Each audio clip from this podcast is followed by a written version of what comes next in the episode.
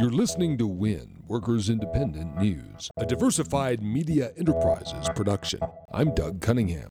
Union flight attendants from the AFA CWA are picketing three major U.S. airports Tuesday demanding a fair labor contract for Mesa flight attendants. Chicago, Dallas, and Phoenix airport informational pickets will be at United and American terminals.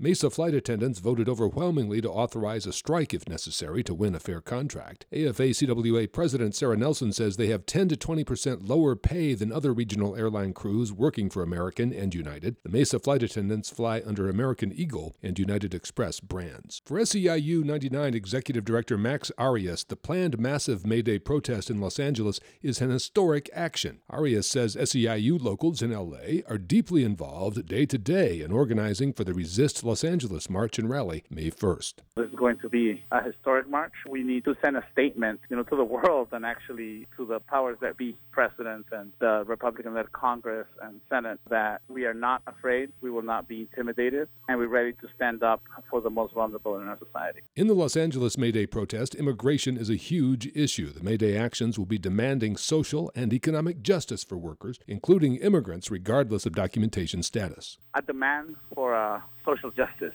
This is demanding that the current administration actually stop their policy of fear and terror that they have in our communities by actually targeting the backbone of the economy. A lot of the work that is performed, that's low wage work, agriculture, gardening, construction, etc., a lot of it is performed by immigrant labor. And right now, the environment of demonizing of immigrants is unacceptable to our coalition. Arias says SEIU locals in LA are working to make sure that workers turn out for the May Day protests, SEIU and other unions are meeting regularly with dozens of groups in the May Day coalition. They are hoping not only to have a huge May Day protest, but a base upon which to build more worker power heading into midterm elections. SEIU picked up 800 new members at Kadlec Regional Medical Center in Richland, Washington, after a worker vote on union representation. The new union workers are selecting a bargaining committee for their first labor contract negotiation. The workers pick the committee and then they identify issues important to the workers to present at labor talks with Kadlec Regional Medical Center. The workers worked with SEIU for six months on the successful union organizing drive. Workers Independent News is brought to you by the American Federation of Teachers and its 1.6 million members working to reclaim the promise of public education, health care, and public services for our students, their families, families, and our communities. More information online at aft.org.